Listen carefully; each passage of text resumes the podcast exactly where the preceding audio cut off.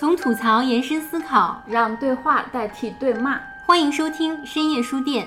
深夜书店是由北京游心书店制作的一档播客栏目，我们关注社会议题，粉碎日常焦虑，推动女性友好。每周四晚八点，在小书店聊聊大时代。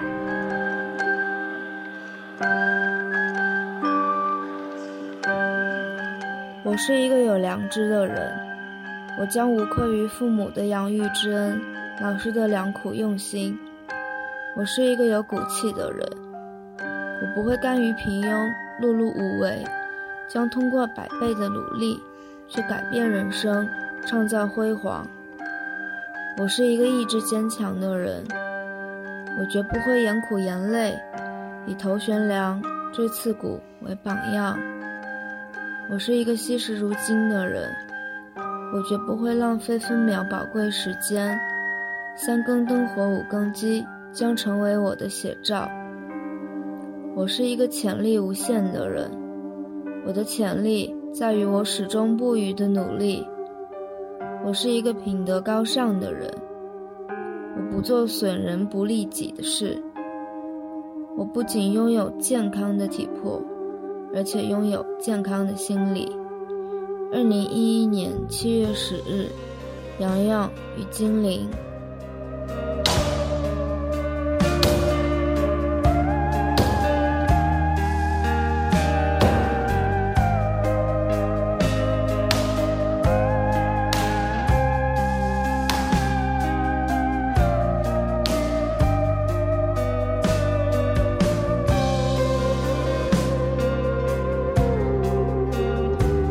大家收听本期深夜书店，我是佳琪。今天终于干掉了我们两位头部主播，第一次站上了独自主持的舞台，不得不说还有那么一丝紧张呢。然后今天呢，是我们回馈已久的和一百个女孩对话系列，因为我们好多听众一直都还很喜欢我们这个系列，但是因为女孩系列迟迟没有上线，很多听众还在下面疯狂的呼唤，以为我们不做了。然后在此澄清一下啊，女孩系列我们是会一直做下去的，因为毕竟是和一百个女孩的对话，所以如果没有做到一百个，我们是绝对不会停止的。当然呢，因为播客的限制，我们可能会找一些更擅长表达的女孩，所以这个系列可能没法很规律的更新。但是大家不要着急，我们一定会做下去的。好，话不多说，我就介绍一下我们今天的这位女孩，她也是我们女孩系列的第五位女孩，杨洋。她是一位自由艺术家，现在就读于台湾东海大学的美术系研究所。Hello，Hello，各位听众好，我在一个朋友家，然后坐在地上跟佳琪对话。那我想介绍一下我是怎么认识杨洋的吧。是去年的十二月，在郑州一个名为“垃圾电邮”的展览上，我见到了洋洋。这个展览呢，是我的一个朋友老张，他在他的老家郑州举办的他的第一个展览，就是他是策展人。当时我们都是刚毕业或者是刚工作一年多的状态。也没有任何的资源支持，所以老张办这个展也是很辛苦、很艰难的。而且在郑州这样一个城市，某种程度上来说，他的艺术资源并不够发达。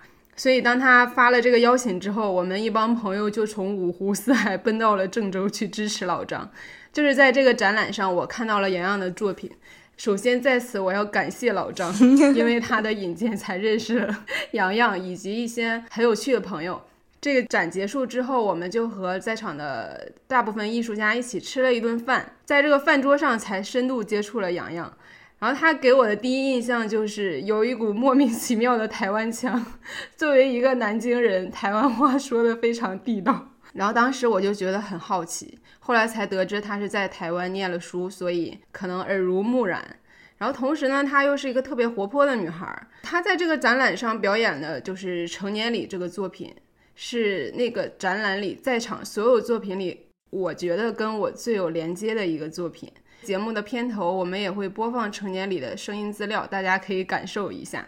我想先声明一下，就是我台湾腔这件事情，就我真的是一个南京人，然后因为在台湾待的时间比较久，我没有刻意去学，但是就是现在说话就变成这样了，我就有点担心，如果听众听到这个会不会想揍我？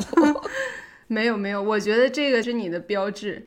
因为你是一个自由艺术家嘛，然后你是从小就学书法的。我就是从比较小的时候开始被我妈妈送去学书法，因为我是独女嘛。有一段时间，就是我父母对我有不切实际的希望在我身上，然后他们希望我把我培养成名媛那样的女生，你知道的。就所以之前有尝试过让我去学拉丁舞。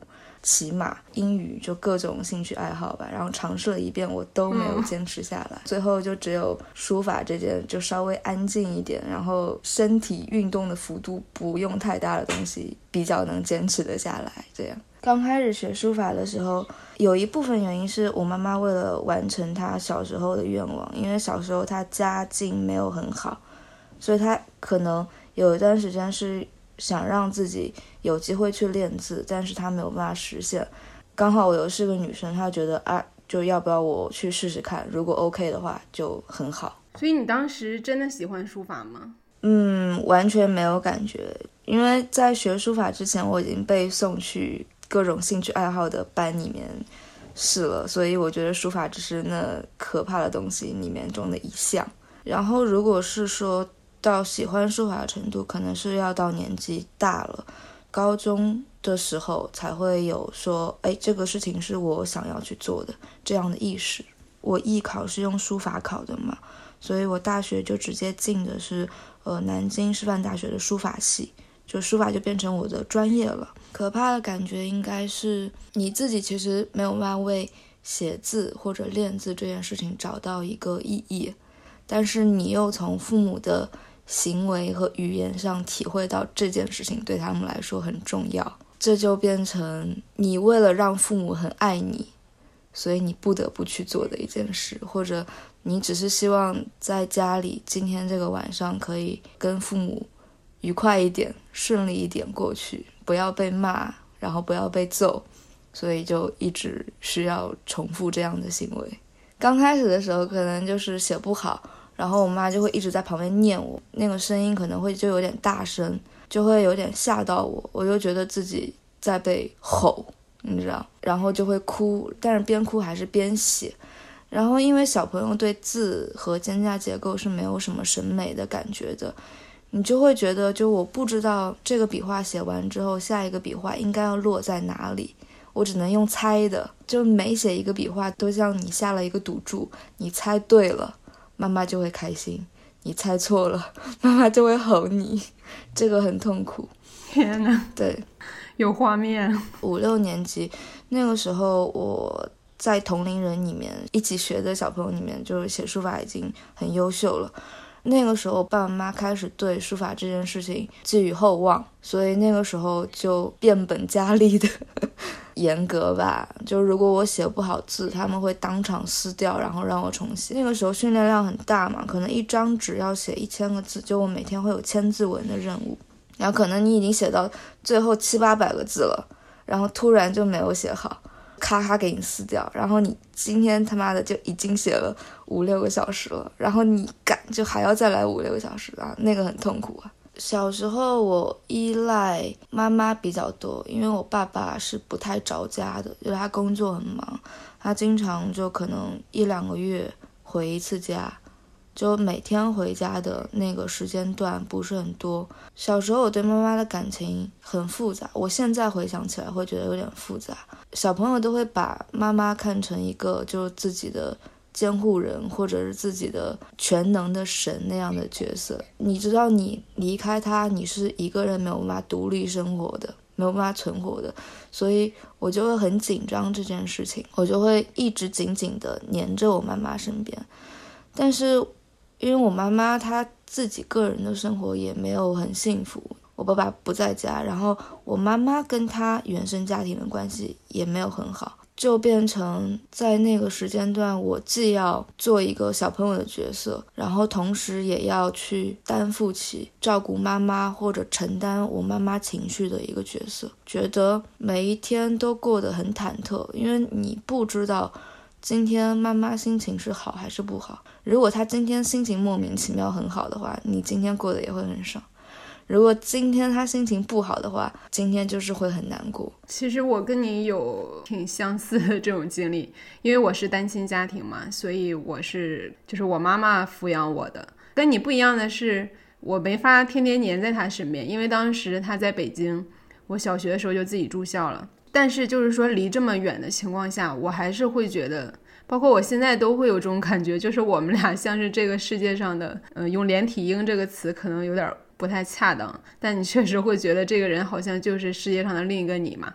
所以这种关系是，就它当然是一种很亲密的关系，但同时也是一种令人恐慌、令人忐忑的关系，因为这个人的一些言行举止或者他的状态，就是会影响到你。所以我还挺理解你这种心情。嗯。因为那个时候，妈妈就是我生命中的全部嘛。但是，所有小朋友是没有办法全然去理解一个大人他情绪的来源的。就那个情绪的来源，可能是因为我爸爸，可能是因为家务的琐事，可能是因为他的父母。我没有办法担起这个责任，但是这一切的后果就变成我跟我妈妈要一起承担，会有一点残忍。嗯嗯，你妈妈是一个什么样的人呢？我妈妈。挺强势的啊！我觉得我在情绪方面有受到我妈妈直接的影响。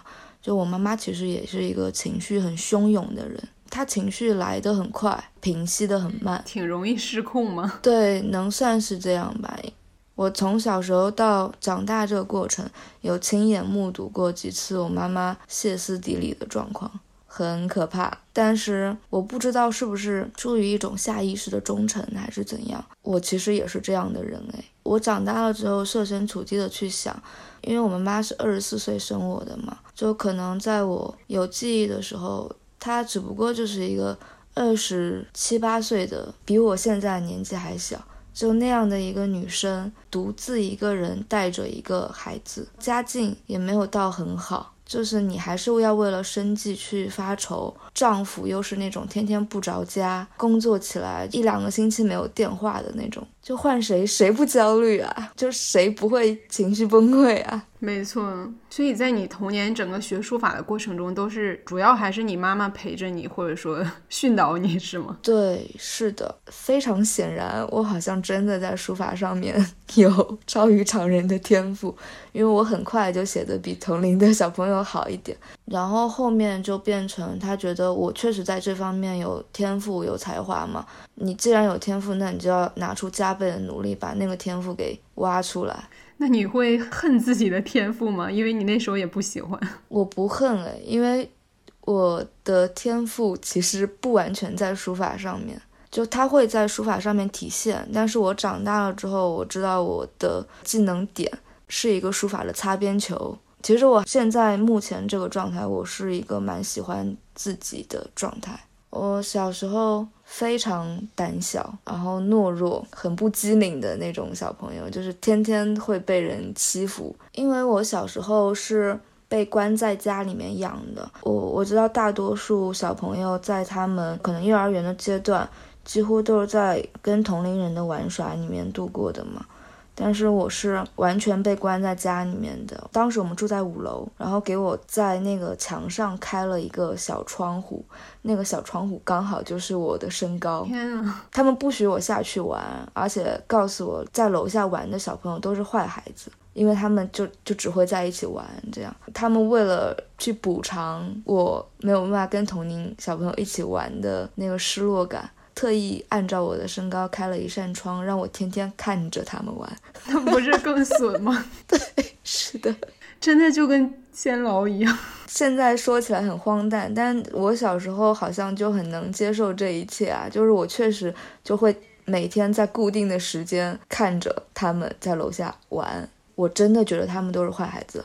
呃，有的时候从一楼上到五楼的时候，我会遇到他们，就会在心里面对他们嗤之以鼻。我觉得。干就是坏孩子，你看我一下又怎样？我也不会跟你打招呼的。这样，哎，我小时候也有这种经历，因为我小学的时候也比较乖，成绩也比较好，我就会对那些老师定义的坏孩子有一种嗤之以鼻的感觉。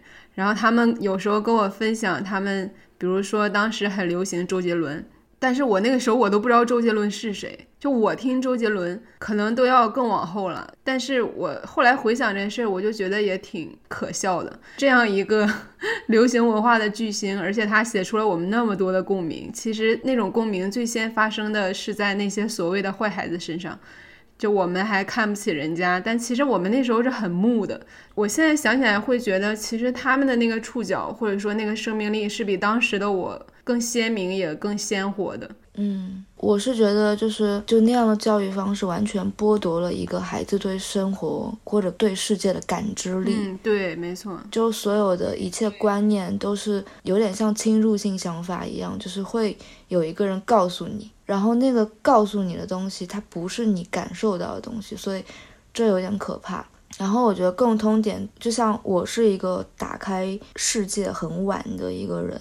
我不知道这么说会不会有点抽象，可能到了高中，真的开始有了很好的稳定的朋友之后，我才知道哦，世界原来是一个什么样。在那之前，我对眼前的东西是没有感知力的，嗯，就很可怕。就比如说我一些很生活的常识，比如说阳光照在身上会热，这些东西我好像从来都没有在意过。对。我特别理解这种感觉，嗯，就好像以前都是没开窍，很迟钝，突然有一天才发现，嗯，因为我是被那样教养长大的嘛，所以我从幼儿园开始，我都是很胆小、很怯懦的性格，因为我不敢跟身边同龄人相处，我不知道他们在干嘛，所以我都是躲在一个角落里面看他们的那个状态。老师哪怕点你名，你站起来。就一直站着不敢说话的那种性格，嗯，跟我一样，我天。然后那种性格在一个集体里面就特别容易受欺负，就可能今天别人看你穿了一个新鞋子，然后人家就是想要一直踩，一直踩，一直踩，然后我就被一直踩，一直踩，一直踩，我就不敢告老师，然后不敢阻止他，我就只能一直忍着，然后忍到回家，我我妈又把我骂一顿，说你怎么把鞋弄那么脏。不敢跟我妈妈说，就是是别人踩的，就通常就是沉默吧，就是不说话，命苦啊。幼稚园的时候，我其实不觉得那是算霸凌，但我知道就是他们在欺负我这件事情。可能到小学四五年级、五六年级的时候，刚开始就是女生会开始扎堆玩，啊，男生开始扎堆玩的时候，我有交到过一群女生的朋友。但是那个时候，因为我当时成绩还不错这件事情，所以可能在五年级、六年级的时候，他们就突然觉得老师怎么对你那么好，对你偏心，所以他们就会有意无意的，刚开始是在我面前一直说这件事情，到后来就发展的比较夸张，就变成把我在操场上推来推去啊，或者是。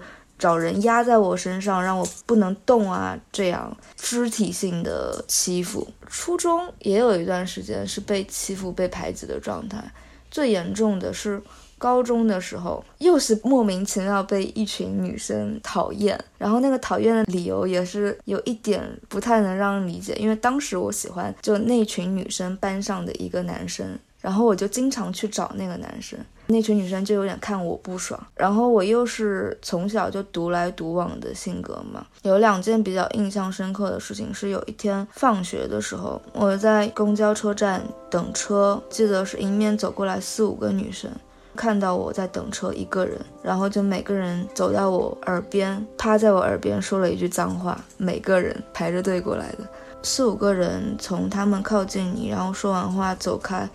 很短的一段时间嘛，可能就十秒钟而已。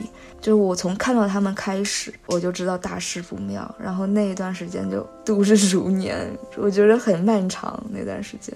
因为当时我高中读的还是私立学校，私立学校就是相对来说在在学习上没有那么严格，然后大家又比较清闲一点。那时候女生就会模仿一些偶像剧的情节，就真的有就是一出卫生间的门，然后就被他们当头泼下一盆水的那个经历。天呐！偶像剧到底教给了我们什么？但因为那个年龄的女生，她就是那样的一种状态嘛，就你好像也不能去苛责什么，他们也不是真的坏，他们是没有想过这是一件什么样的事情。好巧不巧，被针对的那个人是我而已。所以你现在回忆起这些事情，原谅他们了吗？我觉得很复杂。我有一段时间非常想要他们跟我道歉。我觉得就是我需要他们跟我道歉。我甚至有想过，就我要不要去找他们，然后要当面跟他们把当初发生的事情去厘清一下，然后让让他们认识到就那个事情的严重性。但是好像他不对我具有任何影响或者意义了，因为真正帮助我走出来的，或者帮助我变成现在这样的是我自己呀。我好像在一些跟自己的沟通中已经获得那种力量了，我就不需要因为一些不甘心这样的情绪去再一次反作用他们现在的生活。嗯，我觉得如果我是以现在的身份去那样找他们，让他们难过一下，那好像也是某种程度的不公平。对他们来说也很不公平。其实，因为前不久有一位青年摄影师陆道森，他不是去世了嘛？他在自己的遗书里也描述了自己在上学的时候，因为自己有一些所谓的女性气质被同学们霸凌。然后这件事情其实让我们好多人都挺难过的。我就想到我小学的时候，其实我那时候非常内向，然后也不太爱说话，没有做出过任何出格的举动。但是因为当时我们班来了一个新同学，一个小男孩，他特别温柔，眼睛长得大大的，对我们所有人都特别的友善，也不怎么爱说话。他就坐在我的前边吧，现在也记不清当时是出于一种什么心理，我就经常跟我的同桌 合伙去捉弄他，但是他每次的反应都很温和，然后笑笑不说话的那一种。后来我们就越来越过分了。我记得最夸张的一次，好像是他站起来回答问题，就把他的椅子挪到很远的地方去，然后他就一屁股坐到了地上。然后他坐到地上那一刻，其实我心里还挺，我就突然会觉得，哎呀，我是不是有点过分了？但是他站起来，竟然还是很羞涩的笑了一下，把椅子拖回去坐了下来。然后这件事情一直这么多年，在我心里都挺，只要回忆起来，还是让我觉得很抱歉。然后我一直想找一个机会跟他道歉，但是确实小学之后再也没有联系过，也没有他的联系方式。前天陆道森那个事情发生之后，我就觉得可能这就是这个时刻吧。然后我就通过好几个以前的同学才找到了他的微信，我就这件事情跟他道歉嘛。然后他还很震惊。我的家乡是一个小县城。可能说大家对这种事情都见惯不惊，也不会觉得你在欺负他。所以我跟他道歉的时候，他好像觉得有点莫名其妙，就是说这个还用道歉吗？然后他还说了一句说你那时候也不爱说话。然后这句话就让我特别的难过，就是他竟然也还记得我那时候的状态。他就说呃都没关系什么的。他说你这是在反省吗？我说是的。他说好吧，你成功了。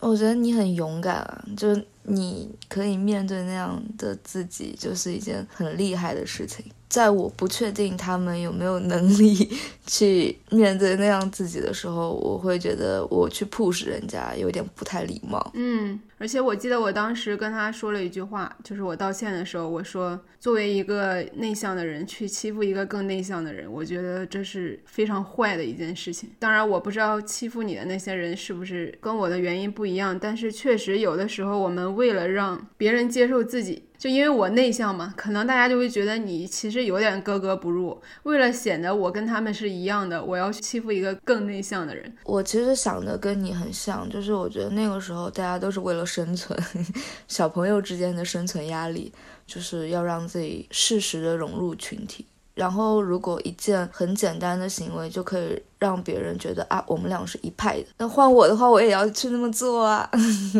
对，就这种规训真的会让小朋友会陷入这种生存危机里。嗯，而且我觉得算是一种本能吧，就是你在你作为小朋友的时候，你知道自己是弱小的状态，所以你更希望我是可以有一个集体的依附感的。所以你如果问我，我现在对那些事情的看法怎样，我真的觉得就是大家凭本事活着嘛，就是你们的本事可能是那些。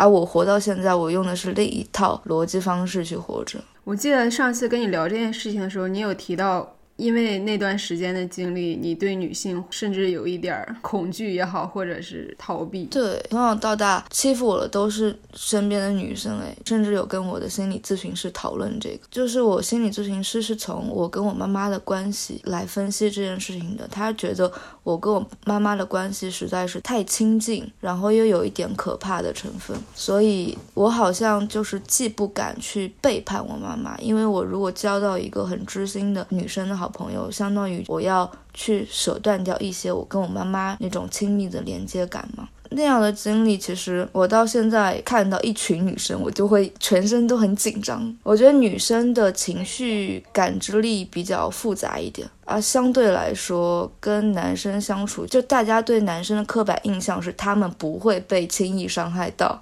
所以你好像在他们身边，你就可以更自如一点，就可以放心的去伤害他们。对，这个其实就说从最源头开始，你和你母亲的这种很复杂的关系，其实是因为你父亲的缺位，然后再往后导致女生之间这种互相争斗，在我看来也有一些男权构建的这个社会里，有一种雌竞的感觉，还是把这个斗争放到了女性中间，但其实整个它背后还是有一个很深层的一个厌女的逻辑在那里，它是一个系统性的厌女。是，然后男生因为从小确实会被鼓励说你们想做什么就做什么，也会说不要太过于表露情绪，所以跟男生相处。一方面你可能会觉得挺简单的，因为他们显得没那么事儿吧。同时他们也比较直接，因为也没有那么多阻碍。但是女孩的生存处境就完全不一样了。反正我们这一代都是这么过来的。现在想想还是有挺多细节在里边的。就是身为女生真的蛮辛苦的，从生理到心理到情绪到自己跟世界相处的方式，自己跟自己相处的方式啊，每一步都是一个门槛，都好辛苦哦。你现在的作品给我们看起来，其实跟传统书法的路径是挺不一样的，因为它的形式更丰富，它的媒介也更多。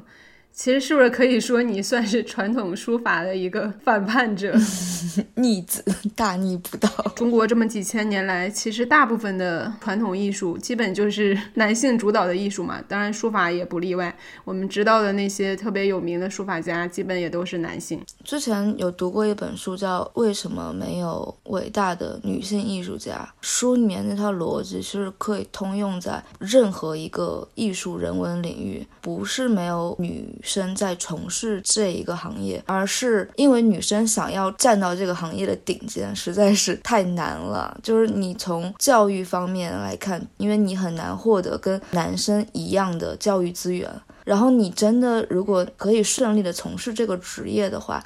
你的上升途径也会比男生要窄很多，所以这不是针对书法这一件事情来说的。在传统书法的审美或者哲学范畴之内，去理解书法作品，主要是看它的线条、质感、节奏感，它给你带来的身体感这些。但是我又是一个。情绪感知力特别强的人，其实这样的表达方式没有办法帮我去表达一些更细微、更微妙的感受，或者说，其实传统书法的整个审美的哲学都是比较偏男性的。它讲究的就要不然就是精细啊，要不然就是你的雄强，然后你的气势。还有一点就是因为书法这个门类是很久远的发展脉络了，所以某种程度上它其实适应不了当代社会的一些身体节奏。你想象一下，就真的古人在写书法的那种生活环境，可能就是磨墨干。你写字之前，你要磨半小时墨，一个小时墨。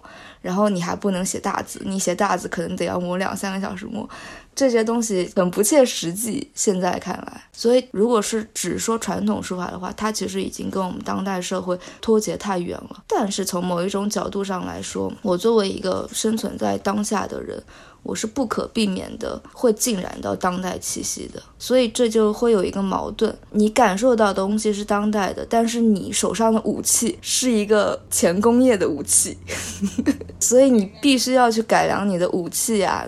我需要去开发属于自己的表达方式、表达的途径。如果这条路没有人走过的话，那我就自己试试看。搞书法的人很喜欢说一句话，叫“书法是中国哲学核心之核心”，就是来凸显我们专业的地位。但其实我会觉得这句话有点扯。可能书法你往美学的方向去延展，去往哲学的方向去讨论，它可能真的。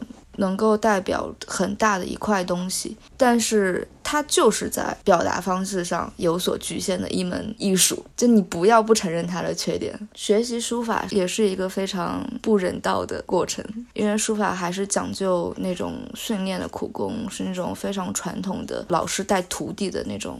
方式，而且目前我觉得最有效的方式仍然会是这一种方式，就是你必须要一遍一遍去磨练自己的那种力量的掌控感，磨练自己的技法，然后去临帖。不知道临帖什么时候是一个尽头，然后你也不确定你是不是真的临了那么多帖子之后，它有朝一日可以在你身体里面长出新的东西，一切都是不确定的。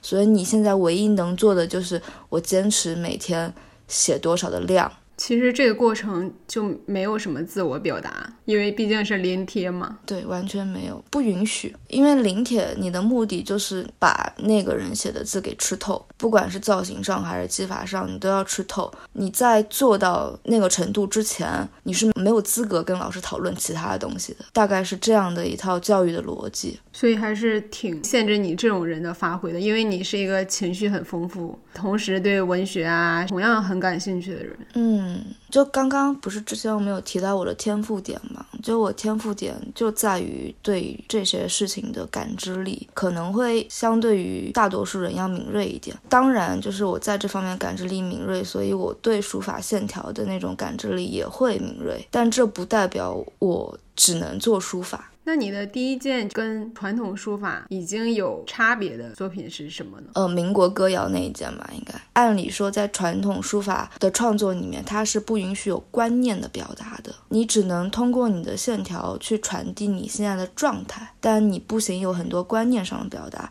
然后那一件作品，我是有观念在的，就是我有自己的想法，我在说一件很具体的事情。那个事情就是在讨论民国时期女生群体阶级跟阶级之间的关系和生存状态差别在哪里。我是有一天看到民国时期的一段歌谣，就是有点像民谣，在街边传唱的那一种。它是有两段，非常的对称，很整齐又很朗朗上口。然后我就联想到书法上有一种形式叫做龙门对。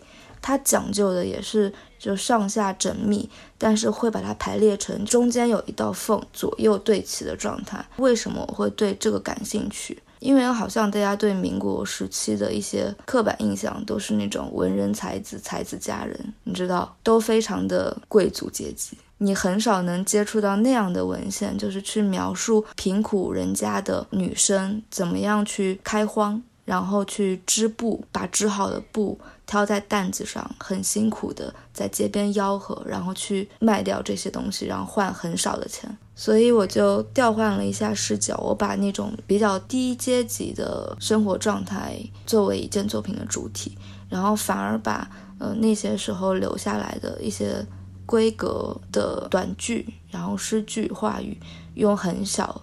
很娟秀的小楷，红色就零散的标注在这个作品的其他位置上。你这个作品让我联想到我一九年看过一个影像作品，然后那个影像作品的解释是在现实中一直移动着的人，在梦里应该一动不动；在现实中从未被记住的脸，在梦中应该被给予特写。我当时对这句话印象很深刻，是因为我觉得它表述出了我对我想拍的电影或者说我喜欢的电影的那种解释。其实我觉得跟你这个作品也有异曲同工之处。嗯，你还有一个非常女性表达的一个作品叫《织女》。嗯，那个作品它是一个复合媒材作品，然后主要的材料是。织物就是一些丝袜啊，然后绢啊、麻布啊这些，会把那些布做一些破坏性的处理，然后与此同时在上面写一些自己记录下来的话剧。然后我会把自己非常生活性的感触的话就写在那个上面。刚开始做那件作品的时候，其实是我想要用丝袜和绣绷这两个元素去做一个碰撞，然后想要表达的是身为女性视角下的那种束缚感。但之后我会觉得，就那种束缚感更像是一种自我叙事，或者把它归纳为自我叙事会更动人一点。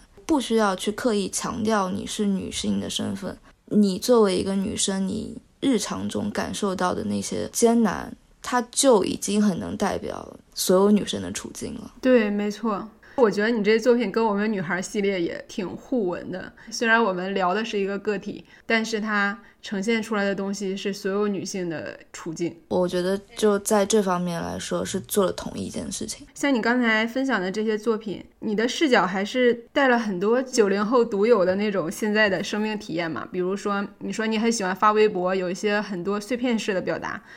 然后你有一个作品叫《循环剧场》，上面是你很多不同角度的自画像，说你是照着自拍画的。我当时觉得这个就很妙，因为以前的画家如果说他画自画像，他可能照着镜子画呀。嗯，对。然后我一直想聊的那个作品就是《一直》，我有一次在你的朋友圈就是刷到的，我当时就觉得这个作品特别的有灵气，就它是一个在一张比较长的纸上写了一直两个字，是竖着写的，然后直。这个字，因为里边它有三横嘛，然后这个横就无限的延伸、延伸、延伸、延伸，直到这张纸的尽头。所以我当时觉得这个特别有意思，就会给人一种会心一笑的感觉。它是疫情的时候做出来的，记得是二零二零年一月的时候，我们开始正式得到消息，就是有疫情了嘛。那个时候我其实刚刚回南京放寒假，然后我还有最后半年在台湾的学习，我就可以毕业了。好巧不巧，那个时候疫情就来了。然后当时我的积蓄其实也不多，因为我来台湾念书不太被家人支持，所以我都尽量就是自己挣的钱，然后自己负担学费跟生活费，不要向家人索取。所以其实那个时候寒假我是有在南京安排了工作，我想说挣一笔快钱，最后半年回台湾把毕业证拿到啊，万事大吉了，你知道？干疫情来了，我的工作就被取消了，我没有经济来源。然后我又不知道什么时候回台湾，然后就只能在家干耗着，然后花的是积蓄嘛，下一笔收入不知道什么时候才能到卡上嘛。在那之前，其实我一直都觉得我人生的痛苦是非常个人的痛苦，但是好像是疫情那个契机开始让我意识到，就是比如说我对存款的焦虑，我对生存的焦虑，它是一种年轻人普遍的焦虑，一种看不到出路在哪里。然后不知道这种状态会持续多久的没有尽头的焦虑，它没有办法被按下暂停键。出于这个想法嘛，我想到有没有一个词可以描述这种状态，那就是一直。所以我就写了两个字一直。在写直的时候，他就一直在重复着那个点点点点点点点点点，然后一直到这个整个视觉的尽头。为什么你父母不支持你去台湾学习呢？因为他们可能不太希望我真正做艺术这件事情，他们送我去南京师范大学读书法系嘛，也是想要我就是好好出来当一个老师，朝九晚五，还有寒暑假，然后赶紧找个人嫁了，这就是女人的完美一生，你知道，就是大学毕业当个老师，相个亲，结个婚，生个小孩，最好还有二胎。一方面是因为就艺术这个学科，一方面是因为台湾就是一个比较特。特住的地方嘛，成年之后，我跟我父母的态度都还蛮强硬的，就是就你们不让我做的事情，你们也管不了，就是我我做了，你们又能怎么样？就老子成年了，然后老子又不花你们钱，但是他们一直烦你，你知道，就一直隔三差五给你打电话啊。念你啊，说谁谁又生二胎了，他只比你大一岁，你忍心看着我年纪一大把了还抱不到孙子吗？说你自己想要带小孩，你就自己去生，你自己喜欢小孩，让别人帮你生，这这就很很过分了，说不过去啊。那你当时攒了多少钱？应该是刚开始是十万还是十五万的样子。我知道你一直有失眠的，对，就大家公认失眠就是一种焦虑情绪影响下的产物嘛。我现在对自己的饮食还有睡眠是比较 free 的状态。我觉得生而为人最基本的尊严就是你可以决定在你想睡的时候才睡，想吃东西的时候才吃东西，它不需要按照一个。被统一了之后的时间的概念去严格的执行。我早上七点钟，我他妈的就是不饿啊！我为什么要象征性的陪你吃一点东西呢？你懂我意思？今天四点钟刚好还不困，我想要七点钟才睡，不行吗？然后我觉得时间这个概念，它是一个后现代规训后的产物，就是我们好像当时间作用在我们身上的时候，它变成一个规则去定义什么是人，什么是。不正常的人，就是好像一个符合社会期待的作息的人，才能被称为一个合格的人。你如果不按照那套作息去工作，你就是一个不规整的零件，你就要被踢出这个社会整个的运作的循环体系之内，直到你把自己弄好了，你才能回来继续给我工作。这就是一种把人异化的过程啊！就你已经不是人本身，你的身体也不是属于你的，而是属于这个社会的。需要每天为这个社会贡献 GDP 的，我觉得失眠的原因很大程度上也不是源于我的身体，是源于一个规则。你如果告诉自己，因为明天早晨九点有工作，所以我今天必须要两点钟睡觉，你当然会失眠，因为你超过两点钟睡觉，你就失眠了。但是你第二天如果没有工作的话，你是不会失眠的，因为你在任何一个时间点睡着，你就是成功了。这个解读挺有意思。我之前听过一句话，他说：“只要我们不起床，明天的太阳它也不一定能升起来。”对，是的，是的。所以这个规则还是就是，如果所有人都遵循，它就成为了一个必选的事项。但如果我们都不起床，它可能也没有什么象征意义。你之前提到你是一个物欲很低的人，因为我们之前也有一个女孩甜甜，她也说她是一个物欲很低的人。你为什么物欲会很低？嗯，我没办法从我获得或者我占有一件事情上获得快感。我有时候跟人逛街，我也会看到自己喜欢的东西，我就看一下摸一下，就这件事情就结束了。我不会想要把它带回家，然后让它留在我身边。我从得到一件物品身上获得不到生存的意义感，我会觉得所有东西它都有它自己的命运，然后它在商店里面，它在等待它的主人。我为什么要去就强行去参与到它自己等待命运的环节和过程中呢？我觉得我在干涉它。它哪怕来到我家里面，它也只是待着，我没办法跟它。一起去经历或者一起去生活，我觉得这件事情会让我感到愧疚。我把它带回家，我就要对它负责嘛。我要不然就是把它用完，而如果我没有办法确保我自己可以用完，那我就不会选择把它带回家。或者我确定，比如说毛绒玩具，我很喜欢毛绒玩具，我把它带回家之前，我一定要确定我会好好对待它，我真的会每天陪它，跟它说话。那如果我做不到这些的话，我就不会把它带回家。还有一个方面就是说，比如说吃东西，二十块钱一顿饭和两百块钱一顿饭对我来说没有任何区别。那个没有区别是说，吃饭这件事情只是让我能够在接下来的一段时间不饥饿的活着，有力气的活着。那我吃什么对我来说都无所谓，在感官上面的原因就是我其实对可口的饭菜的欲望没有那么强。我有可能会吃两百块钱的饭，但是我吃两百块钱那顿饭的意义一定在于跟我吃饭的那个人，我在用这个钱去买跟他相处、跟他共同经历的那一些时间，那我觉得是值得的。所以我觉得是对快乐的意义感会有一点不一样，让我不太想要去一直购买或者消费这件事情。但你跟朋友出去玩还是花的挺大方的，是吗？那当然啊，就花钱买开心嘛，开心对我来说是有意义的。在听说你是一个物欲很低的人，我就会有一点惊讶。相处的那个状态，因为我们就是在一个很开心的一个场合，然后大家聊天啊、喝酒。你也不太会觉得这个女孩是不愿意花太多钱，但是你这么说又通了。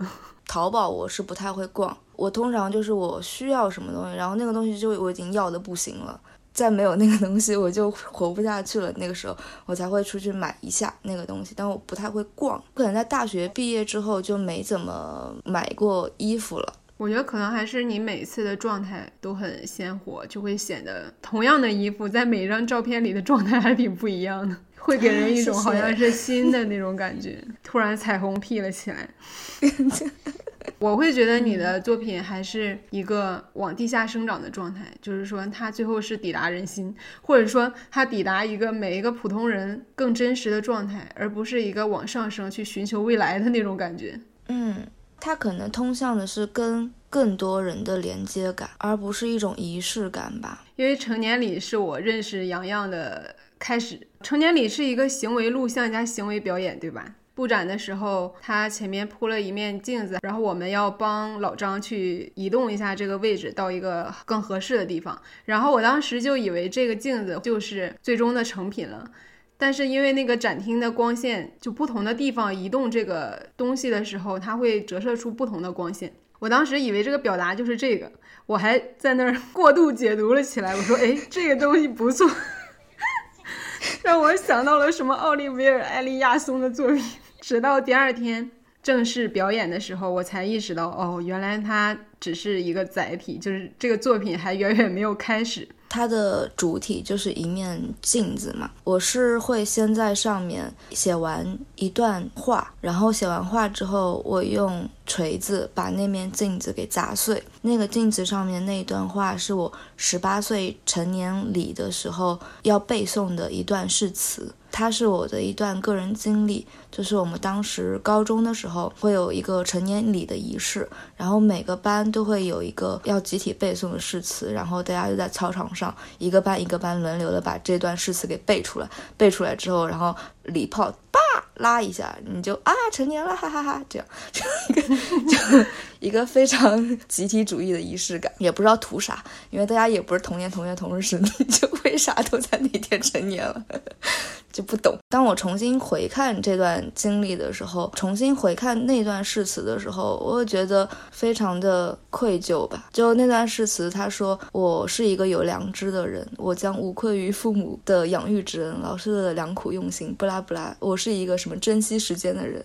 然后我觉得天哪，我已经成年十年了，我一个都做不到。可是那明明是我发誓的东西呀！它中间就会有一个对自己的回看。然后一个社会标准的反思，成年礼这件作品。它的主体是一面就是要被砸碎的镜子，所以它一旦展出之后没有办法再移动到我的家或者移动到下一个展场，所以每一次做这个作品的时候，我都会到场地里面去现地制作。每一次做这个作品都很像一次我对自己的个人经历的反刍，对自己整个人生历程的反刍。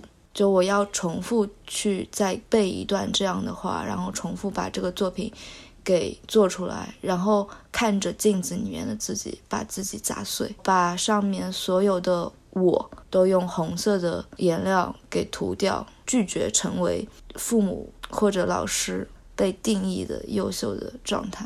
我可以那样做。但是我说服不了我自己嘛，就是我不是那样的人。我在台湾念书的时候，有一段时间状态很不好。我从很小的时候就有抑郁症的情况嘛，之前也提到，就是我一直被欺负、被霸凌，然后父母跟我的关系也不是特别的融洽。可能从小学五六年级开始就有抑郁症吧，它会间断性的复发嘛。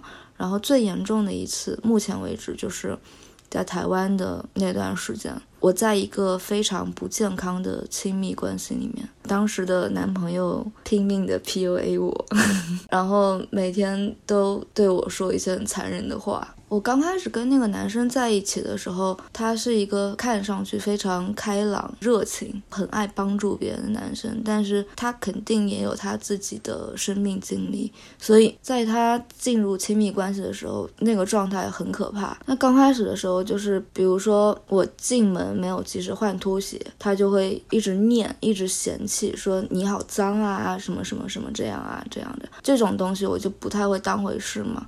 然后后来慢慢的就变成，比如说我跟他在宜家逛街，然后我在他旁边突然笑了一下，然后他就回过头来跟我说，他说你以后不要再这样笑了。因为你这样笑，让人觉得很丢人。哦，那个男生还是我同学，我跟他一起修一节课，然后我就在课上插嘴了嘛，就老师说话没有说完，我就就插了一句话。后面下课还会跟我说，他说如果你下次再这样的话也可以，但你不要让别人知道我是你男朋友。他其实做这些事情很大程度上也是出于一种无意识，但是对我的伤害是结结实实的。就那个时候我就。一度很自卑，我觉得就我就真的像他说的那样，我就是一个很不懂礼貌的人。然后很鲁莽的人。长得也不好看，身材也很差，然后我觉得我各方面都配不上他，我真的就是那么那么想了，你知道吗？有一段时间状态很不好，是我每天晚上都会生理性的大哭，然后我还跟他住在一起，哭的时候他就是在忙自己的事情，放我在旁边哭，然后他知道我哭完了之后，就还会去抱他，他就不管我，他要在前面打游戏，然后做他的报告，看他的影片。你哭得很凶的时候就会。流鼻血，就是因为你的鼻腔会破裂嘛，会流鼻血，然后会呕吐，他也都不管，他还会嫌你说，你就把家里弄好脏之类的。天啊，那他知道你有抑郁症吗？他知道，但他觉得那是我自己的事情，他不需要去帮我负担，他没有义务去帮我负担这些。那你当时你觉得你离不开他的原因是什么？客观角度上来说，其实跟他刚开始的时候，他就有一些行为让我不要再跟我的朋友来往。他觉得我身边的朋友都是不好的人，或者都有这样这样那样那样的毛病。然后慢慢的，我就跟他待在一起的时间很多。然后我身边其实没有那种可以随时随地都说话会和见面的朋友了嘛。然后另外一个原因就是，我真的觉得自己差劲到没有办法离开他，离开他我就是一个废物了，只有他肯收留我，很荒谬，对不对？但是在这种关系里的人都会有这种想法。对啊，对啊，你会在自己的作品里都觉得自己很差吗？会。所以那段时间做了一些作品，呃，现在看来那是一批好的作品，但是我做那批作品的情境是那种，我觉得我是一个烂人，我没有办法自己一个人独立生活，我找不到任何活着的契机、愿望和机会，我就只能自暴自弃的那种心态。就那个时候，我很喜欢去捅破宣纸，就是用一些很软的材料去。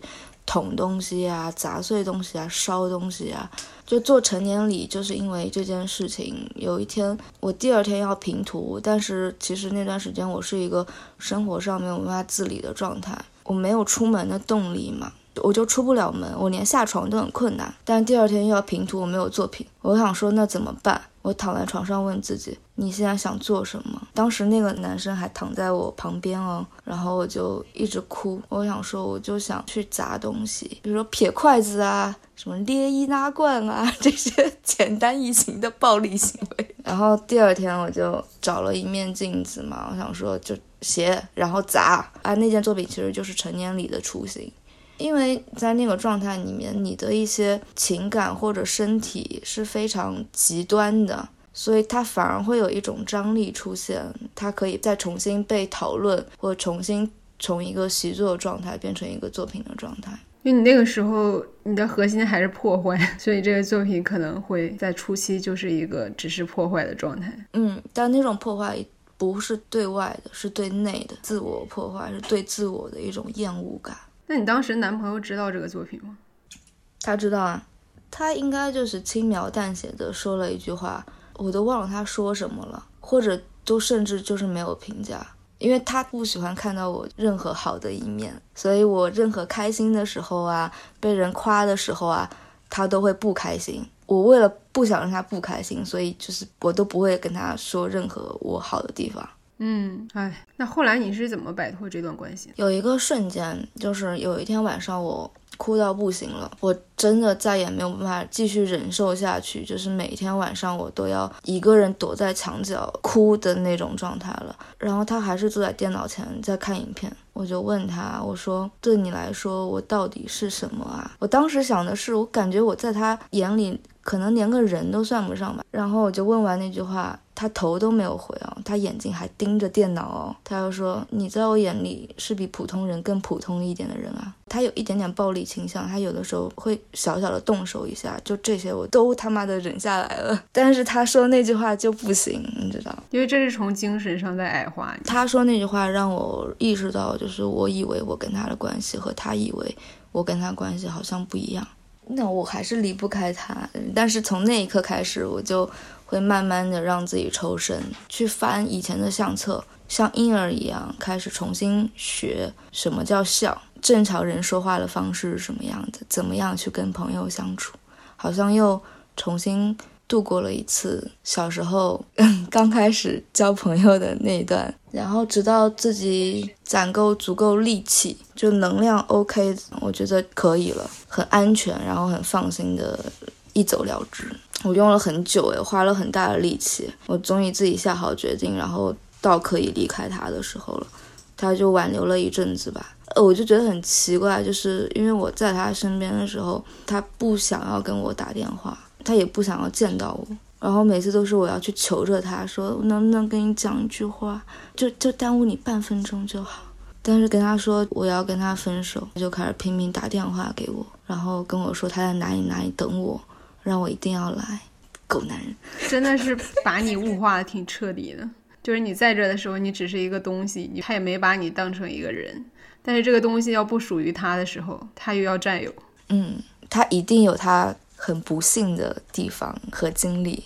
对，我不知道你看没看过《再见爱人》那个综艺。嗯，有有有看过。当然，我不知道你这个前任是不是这种类型啊，但是会让我想到王秋雨和朱亚琼那一对。当然，朱亚琼有他自己的小问题，但是老王，我觉得他就是因为被朱亚琼的生命力吸引。所以他会爱上他，但是呢，因为他自己已经是一个被工具化的很彻底的人，所以他同时又要扑灭那种生命力。所以其实老王自己是很可怜的，因为他节目后期他自己也反省了很多嘛。他也提到，虽然他爸逼着他做了很多他现在觉得挺对的事情，但其实他跟他爸的关系很不好。他也意识到自己其实挺空洞的吧，或者说真的失去了一些感知能力。其实这种人是很可怜的。因为朱亚雄挣脱出来，或者说你挣脱出来，你们还是能重新焕发生机。但是这种人，他就不一定会过得比他原来好。嗯，是的，我觉得是的。那成年礼最终的这个完成是经历了个什么样的过程呢？最终的完成就是我觉得，如果一件作品只停留在你向内的一种破坏，它不能称为一个很完整的作品嘛。就是我觉得光是重要的，对这件作品来说，就光打到那个镜面上，然后再在墙上折现出来的那种虚拟的镜面的倒影。我们说光折射出来的影子是虚像。但是，其实那种灿烂跟华丽的蜕变才是人生的真相吧？哎，那说明我一开始的 误解也有那么一丝丝的正确。当然，我觉得是你经历了一个那么惨痛的亲密关系之后，它其实是一个必然会发生的。就是你知道，我童年也有一点不太快乐，成长经历也不是很快乐。其实我积累了很多爆发点。就是如果换一个人的话，今天他不来伤害我，也总会有人来伤害我，有点这个意思。我反而在经历了那样的一个人之后，有一点触碰到我根底的感觉，我才会积极的去找医生求助，然后找心理咨询，做一个长程的心理治疗。把自己恢复成一个更却有、更好的样子，所以我觉得，如果说成年礼这件作品，它发生的背景是一个很冲突的时刻，但是它完成到现在，进展到现在，也算是代表我在整个生命历程中从来都没有放弃过我自己。它比较像是一件真正的成年礼了，而不只是当时的那一个仪式而已。这个成年的过程是我自己向内探索。然后自己去重新处处理我跟自己认知，然后跟自己关系，然后去寻求我跟世界的一种新关系的过程。因为成年礼还有两种不同的形式，是吗？我在老张的那个展览上看到的是，你先把这个字写完之后，再把它砸碎。然后你之前的一些表演是先砸碎这面镜子，再往上写字。就这个是有什么不同的寓意吗？嗯，有的。他如果作为一个表演的话，一定是先写，然后再砸，它的视觉效果会比较好嘛。刚开始的时候，他是先砸，然后再写，它意味着就是因为镜子是可以照到我自己的，我先把我自己砸碎，就这个世界先把我砸碎了，然后我在上面把那些话不是我自己、不符合我自己的话写上去之后，然后重新审视一遍，把一个一个的我都给涂掉。这件作品完成，嗯，先写再砸碎，其实中间就少了一个被动的环节。这个我不是被世界砸碎的，而是被我自己亲手给砸碎了。然后成年了。对，现在已经进行到第七号了嘛。合在一起是一件完整的艺术计划。嗯，记得你提到就是先砸碎再写的这个过程，因为你要把那个镜子上的碎渣给浮掉，所以你每次做这个作品的时候都会流一点血，那个感受让我觉得挺奇妙的。呃，可能我又联想到行为艺术之母玛丽娜·阿布拉莫维奇，其实她的作品也会给我这种感觉，就是会有一点伤害自己，但是正是这个伤害的过程，那个寓意就会更强的凸显出来。我觉得这很真实，就是被玻璃的碎渣扎到这件事情，非常的真实。因为成长本身就是流血的战斗。是的，是的。我最近也有想要做一些行为上的一些表达。也比较接近你刚刚提到的这个例子，我觉得那种瞬间爆发的力量，就是我们生活中日常的隐喻啊，它是随随刻刻都真实的发生在我们身体的感受内的，只是它没有被视觉化。包括你刚刚有提到，就是对陆道森他前两天自杀的消息，嗯，每一次我听到这样的消息，像之前有那个人行，还有路边的叶修。因为我也有过想要伤害自己的想法和念头。对于他们个体来说，他们经历的不是活着和死去的选择这么简单，你懂吗？他们经历的是。集体合谋的一场又一场的大屠杀，他们没有权利选择活着，这个世界没有给他们机会。包括当时的我来说，这个世界也没有给过我机会。在当时啊，其实有一个小细节，在老张的那个展上，当时因为老张的那个展，他也叫了很多他的亲朋好友来嘛，所以会有一些年龄比较大的叔叔阿姨。然后你在写这个的时候，现场还是比较平静的。然后你最后砸的那一下，我听到一个阿姨发出一声尖叫，可能没有预料到会有这种桥段。但是我当时觉得那一声尖叫跟你这个作品某种程度上让它更完整了，被被吓到，整个被吓到。这 这女的怎么回事？刚写完的就砸。有一段时间，我觉得我活着的动力仅仅就是靠创作来支撑的，就是我只有这一个顺理成章的表达方式。如果我告诉自己我很痛苦，别人不一定会愿意听。但是我如果说我在创作，别人就说：“哎，那我听听看你在创作什么呢？”就它是唯一一个顺理成章的渠道，可以让我去放心自由的表达。每一个作品都是自己的小孩啊，你生他们，养他们，然后。你想把他们带去见见世面，想被更多人看到，被更多人认可，然后我愿意为了他们去做除了死之外的任何事情。一个艺术家的职业修养啊！我想说一下，我为什么想找你来做这个节目。其实洋洋并不是一个励志的范本，他并没有摆脱所有亲密关系上的痛苦和纠缠，然后他也不是什么所谓的人间清醒，就是每一件事情都分析的头头是道，然后做了一个最优的选择。经历了这么多事情之后，无论是校园霸凌也好，或者说原生家庭的一些问题，还有自己谈恋爱的一些问题。他也没有变得说哦，我现在就彻底觉醒了，以后我也不会再做错的事情。他依然是在和自己的观念和局限搏斗吧。然后这种状态其实更是我们每一个普通女孩的一个状态，因为我们都很难活成人间清醒。有的事情你知道是那样的，但是你当下的局限还是不会让你那样去做。但我觉得最核心的就是，可能你种种的局限没有限制你的才华表达。好像年纪越大就越放松了，就是之前那样都没有死掉，又能怎样呢？就还有更可怕的事情了吗？但我觉得我找你就是因为女孩系列的节目，我觉得是关心人的节目，关心你内心的丰富和曲折。然后你的作品是你丰富的一部分，不是说你的作品就能代表你的一切。我是这样理解的。我就一直形容那次聚会很像金庸描写的郭襄过生日的那一段。给郭襄过生日的时候，你就会遇到河南信阳府赵老爵爷、湖南常德府乌鸦山聋哑头陀、绝户手圣音师太、人厨子百草仙、九死生、韩无垢，就是这样一些奇怪的人。所以我特别想鼓励女孩们，就如果你有条件的话，你其实你可以多参加一些莫名其妙的活动和聚会。不要因为没有熟人，或者说这个主题你感觉很陌生就望而却步。其实我们就是在这些莫名其妙的聚会上认识了很多特别莫名其妙的人。当然了，这个它倒不是核心，因为我们知道，可能除了在一线城市，你也很难会去参加到主题活动啊。然后之前也有很多听众觉得说我们太精英了，因为我们在一线城市，然后包括我们的教育经历，像一萌也好，米霞姐也好，他们都有一个比较漂亮的履历。但其实我们一直都会想，就一定要因为这种幸运去观察更多的事情。所以这就是我觉得很核心的地方，不是说你一定要参加这种活动和聚会，而是说可能在一些更普通的地方，比如说广场舞的队伍里、洗澡堂子里、早市上。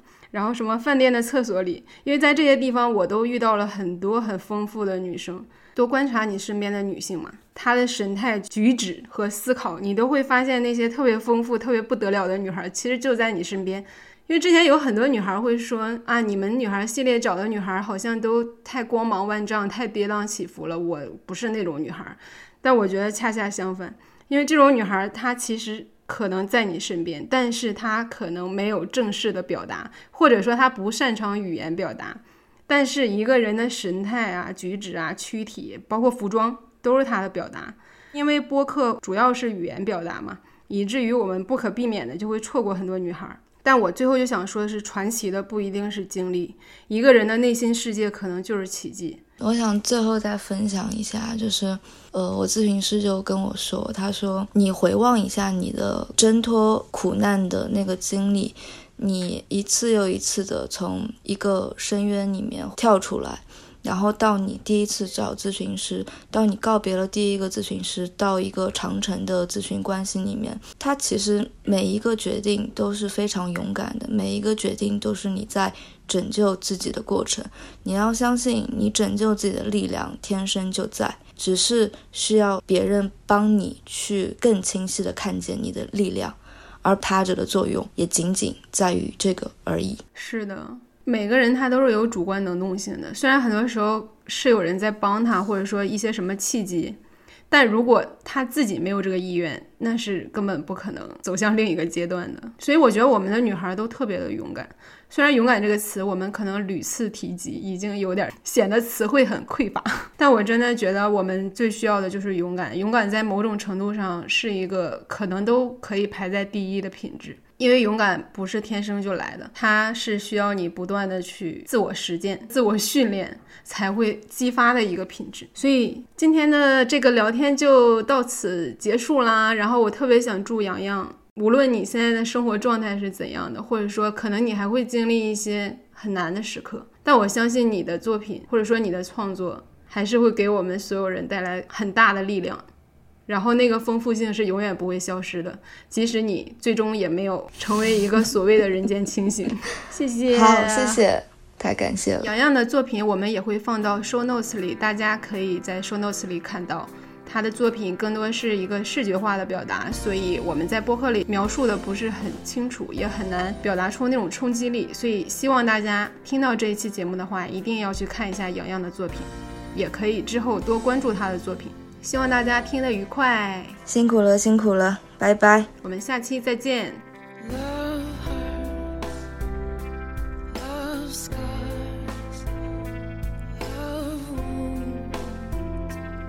在各大播客平台搜索“深夜书店”，订阅我们的播客；在爱发电搜索“游心书店”，支持我们的创作。关注微博“游心书店”和公众号“每日游心”，及时获取我们的最新活动消息。也欢迎大家来游心书店以书会友，我们的地址是北京东直门东外五十六号创新园区。深夜书店每周四晚八点，在小书店聊聊大时代。